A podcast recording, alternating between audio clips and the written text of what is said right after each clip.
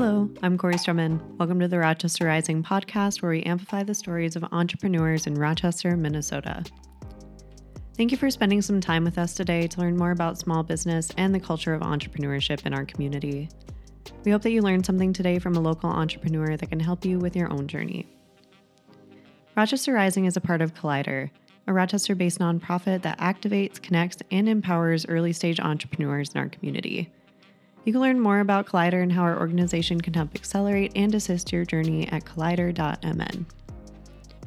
Today on the podcast, we chat with Jessica Curry, local interior designer and owner of Interiors by Curry. Let's get started.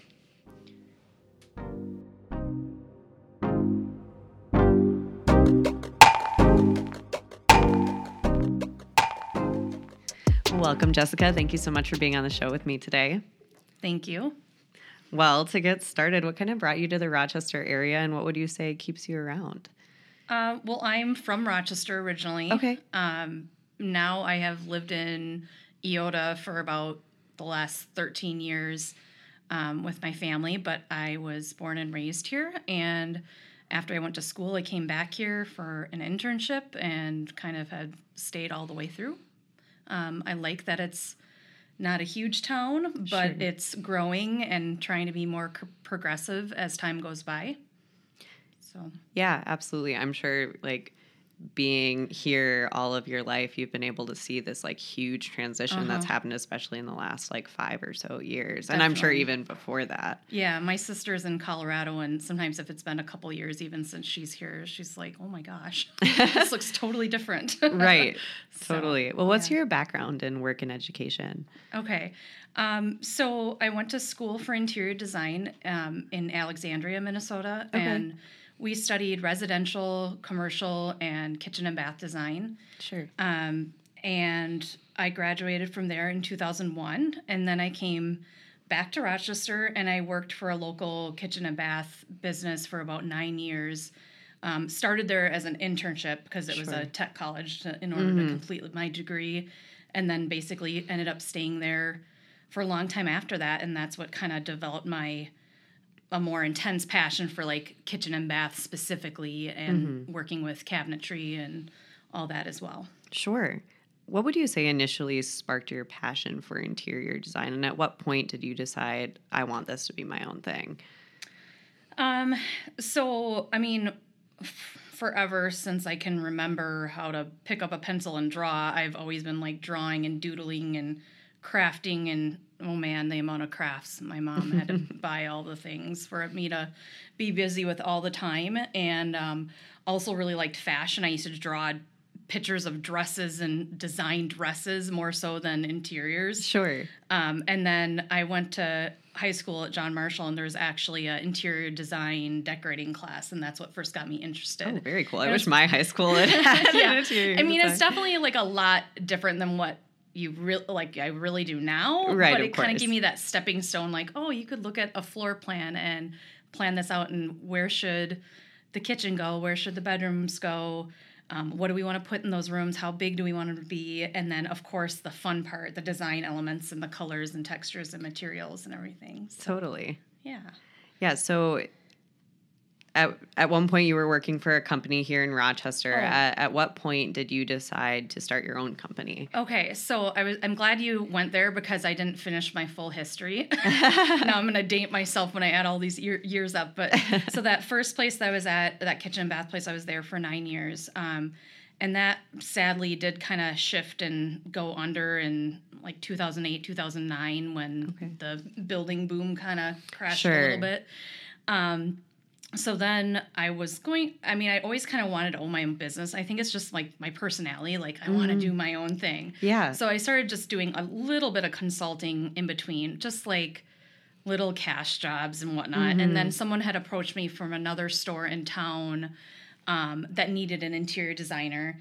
And also, I think, wanted to cultivate like their cabinetry and kitchen bath specific department. Um, so I helped kind of build out their cabinetry department, manage that, and then I did interior design there for five years. okay. Um, and that was kind of a cool extra like new stepping stone for me too because they also specialized in countertop fabrication and tile tile installation and that was like a whole nother thing that i didn't know anything about until i worked there for five years Sure. And- but then i kind of brought my experience um, to their place to where they were trying to create more of a one stop shop type of thing. um, so yeah I, I really liked that but then there's also certain elements where i was wanted to just consult on the layout of a living room or colors or materials or not just provide a floor plan kind of do it all and manage the entire thing and just kind of pick and choose what I want to provide because I own my own business and so I just kind of approached my boss and told him this is what I want to do. I think he was a little shocked and probably mad slash sad whatever, but it was just something I kind of felt like I was at that point in my career. If I'm going to do it, I need to do it now. Yeah. And, um, and I had built a lot of business relationships in Rochester over the years with different builders or decorators or designers as well that um, still continue to kind of collaborate and work with me after I went on my own. But I definitely like communicated to them what I was doing. There's some of that business I kind of had to leave behind because I wasn't a big store, so it was definitely a little risky. Sure, But yeah. um, yeah, and then when I started on my own, I was just out of my home for the first couple years Okay. um, and just mainly consulting and then collaborating with other showrooms. And then I moved to a space in Eyota for about um, five years. And then after that, now this last this past year, July 22, we moved into our new space in Rochester. Cool, cool. And that's pretty close to downtown, isn't it? Over Um, Yeah. at the Queen City. Yep. Okay. Yeah. Cool, cool. Yeah. Love that spot. Yeah, and I mean, it was like a long time in the making. There, one thing prompted the mood that um, I had rented from a person in Eyota that wanted to expand into the space I was currently renting. But the other thing was after within that five years, we started carrying and being a dealer for cabinetry and countertops and selling more product and having samples and meeting with clients in our very small 600 square foot space Sure. and having some smaller, very efficient, you know, displays, but not like an all out kitchen display or a vanity or any, we just didn't have room for any of that. Plus, Sure. um, I also had t- taken on an employee, so we were kind of like bursting at the seams. So Yeah. so the time was right. Um, looked a lot, a lot of different places. I love the location I ended up in. Great exposure, but just like convenience for most of our clients, just being so centrally located. Yeah, absolutely. So And the uh the parking issue is resolved there as Yeah, well, which is great. yeah. Uh, what are the scope of services that you provide? Um, so we do consulting, um, just like meaning if someone might be building a house and just want us to do a blueprint review, or also and look at like what we think if what if what they have for the kitchen or bathroom is a good layout, Sure. and we can kind of just meet with them in person, edit that stuff. Um, also pick out materials, finishes, and then there's the more like full service design where we might be drawing actual CAD drawings, the floor plans, the elevations, then picking out all the materials. Sure. Um, so we kind of do as much or as little as people want. We do a lot of specializing in kitchen and bathrooms because that ties into um, our products that we sell, cabinetry and countertops. Um, we also sell hardware. We sell area rugs. We've got lots of little things in between. But for the most part, those are things that kind of complete an entire project.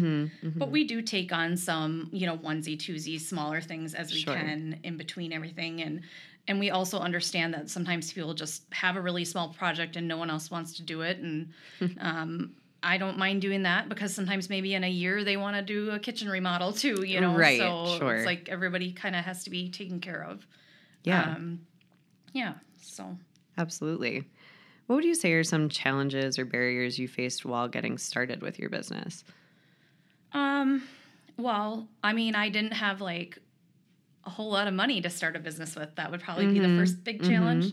Um, I think when I decided I had kind of made this internal decision that I was gonna basically quit my job. And don't get me wrong, when I quit it, I think it was on good terms and I helped mm. out complete projects with clients and all that Sure. but for probably a year before that i was like saving up maybe not a full year but for a certain amount saving up commissions from jobs i sold just to have like a little extra cash to like just even like to get the LLC set Yeah, up, yeah. insurance, some of that. Absolutely. Um, and but that wasn't a lot. I mean, I think I had eight thousand dollars is what I started out with. yeah.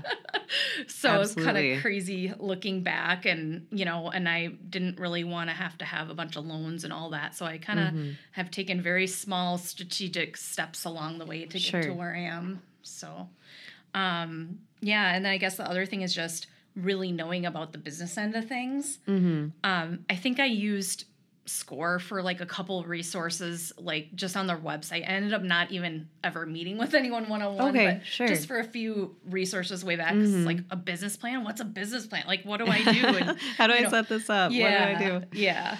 So, and then you know, obviously the tax thing and some of those details that I'm not probably like being a creative person knowing a whole lot about, and I'm Mhm. still learning as Mhm. I'm growing with that. So. For sure. Would you say there's anything about Rochester as a city that provides unique challenges as opposed to maybe starting a business elsewhere? Um, I think Rochester, Olmsted County sometimes can be a little tricky with just like we work a lot with contractors and in homes or new builds and building codes and some of the really like trying to get clarity on some of those details can be a little Mhm. tricky. Mm-hmm. But other than that, I mean, I love the fact that it, like we said, Rochester's not this huge town, so you can get Yeah. everywhere pretty quickly. Yeah. Um, it's like the most 15, 20 minute drive somewhere, and that's if you're like Mhm. on the outskirts. So I can't complain about that. And um, so, yeah, I think that's it. Yeah. Great. Uh, how would you say the pandemic affected your business, if at all? Um, I mean, we stayed surprisingly busy. Um, we did we did okay. We we really did. Um, but there was definitely a f- we could have done better. There's Sure, definitely those sure. people that kind of went and put the brakes down. Mhm, mhm. brakes on and were scared of having people in their homes or maybe had a kid with health reasons so would have to put it Mm. off which totally understandable um, or just you know didn't know what was going to happen and whether they should be putting out the money so Mhm, mhm. um, there was things that were put on hold but i also think there was things that were put on hold that we thought was still going to happen then maybe the next year it still didn't happen and sure. so then sure. like it's almost like if anything now we're like oh i guess those that person or that person isn't coming back at all or Sure, you know what sure. i mean Yeah. but um i feel like we were really lucky compared to some people so i, I can't complain too much um and being that it's uh, office was just me and one other person we easily could kind of distance and we work Yeah. from home occasionally And the, Mhm. when we were at that smaller office so um we were- we made it through yeah, that's So, great. That's great. yeah Did you ever feel that being a female entrepreneur affected or made it more difficult to start your business? Yeah, I think it. Yeah, definitely, hundred percent. Um, and also being that kind of with design is related to construction, and also dealing with a lot of people in construction, and that that's dominantly male. Mm-hmm, mm-hmm. Um, there was obviously a lot more maybe male opinions, probably thinking I couldn't do what I wanted Yeah, to do, absolutely. or and voicing that I couldn't because just because they're you know they weren't afraid to do that, or maybe felt like I don't know a man's more experienced to own a business. I don't Mm. know. Hate to say that out loud, but No, it's true. that's that's fair. If you don't mind my asking, how do you like navigate those kind of maybe uncomfy interactions? snap back at him and shut it right down. I guess. Yeah, no, that's great. and I feel like there's more and more women doing their own thing, wanting to do their own thing, also reaching out, hey, how did you get started? I'm more than willing to share and help them because I think it's just awesome. So, yeah, we love to see that support coming out of the community. Well, what do you find most rewarding and enjoyable about your work? Um, definitely just the relationships that we have with people. I mean, there's some people that we almost meet a year before people are even working in their house. Mhm, so mhm. I feel like a lot of those um, clients kind of walk away as friends somewhat. And a lot of times we end up getting to see them repeat clients Mhm. one, two, three times in a row, having done this for a um, a lot of years. And um, just the fact that they can they're they trust us and also will listen to some of the ideas that might be a little out there as long as we can kind of back up how we think it can be executed Yeah. um, and then just just the the unique innovation and materials that we constantly are learning about and adding into new projects. So. Sure. Yeah. What's a piece of advice you would give to someone considering starting their own business? Um, I mean, as hard as it is, I did create a business plan and did all that paperwork up front, and it did help me have something to always keep going back to, mm-hmm, you know, mm-hmm. and then also kind of organizing folders of different things with, you know, the tax information, mm-hmm. insurance, all those items that I'm like, wait, what was that I had to do again? Yeah, I could yeah, reference yeah. back. So that was helpful. And then I think there's more resources than there, than there than there was when I went out on my own mm-hmm. a lot more and tapping into that. Like I said, I made the comment that like I know score is out there and I think I use some just resources from their website, but mm-hmm. you can go talk to someone, you can go meet with them, you know, like tap into all that. Why not? Yes, absolutely. um, and also, you know, find someone like-minded entrepreneur um, to lean on for advice. Mm-hmm. Um, I did that a little bit too. There was another uh, lady in Rochester that I talked to a little bit, and I really appreciate her insight. I've given other people my advice now to pay it forward, and mm-hmm. that's the mm-hmm. way you hope that's the way it keeps going. So, yeah, yeah, absolutely. Well, outside of the work side of things, what are some of your hobbies and interests? Um, so obviously, being with my family, my husband Travis, and my kids Logan and Layla. Um, they're super busy 15 and 11 so besides school the sports and everything else in between um, and then in the in the summer we have a camper down in wabasha and we go oh, boating oh, um, i like to go golfing although that doesn't happen very often but a, couple, few times a year my husband and i get out or i go out with some of the best ball different tournaments and stuff sure um, and I love my indoor plants. I like kind of like tending to those. I don't have enough room to be like a total plant lady, but I aspire to one day if I could have like a whole sunroom with plants in it. yes, don't we yeah. all? yeah. So. Well, wonderful. Thank you so much yeah. for sharing your story with us and for coming on the show today. Thank you. Thanks, Corey.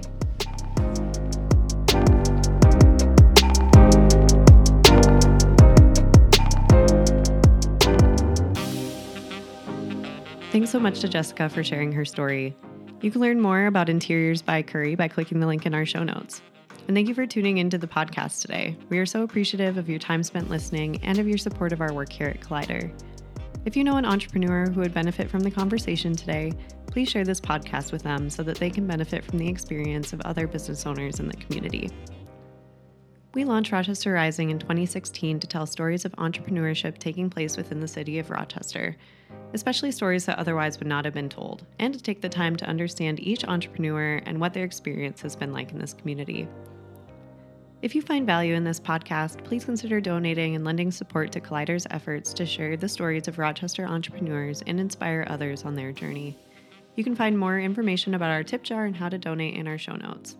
Thanks again for tuning into the Rochester Rising podcast.